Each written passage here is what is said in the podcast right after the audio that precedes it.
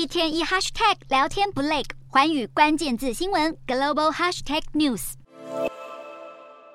美国最近一周内有三间银行接连倒闭，引发对新一轮金融危机的担忧。第一银行等多档银行股再度遭遇抛售而股价下挫。华尔街股市今天走势震荡，美股四大指数多数收跌，道琼指数下挫九十点五点，收三万一千八百一十九点一四点；纳斯达克上涨四十九点九六点，收一万一千一百八十八点八四点；标普五百小跌五点八三点，收三千八百五十五点七六点；费半指数下跌二点二二点，收两千九百二十一点七一点。欧洲股市方面，同样受到美国系股银行倒闭事件影响，引发市场对银行业的担忧。欧洲三大股市全数收黑，英国股市下跌一百九十九点七二点，收七千五百四十八点六三点；德国股市下挫四百六十八点五点，收一万四千九百五十九点四七点；法国股市下跌两百零九点一七点，收七千零一十一点五点。以上就是今天的欧美股动态。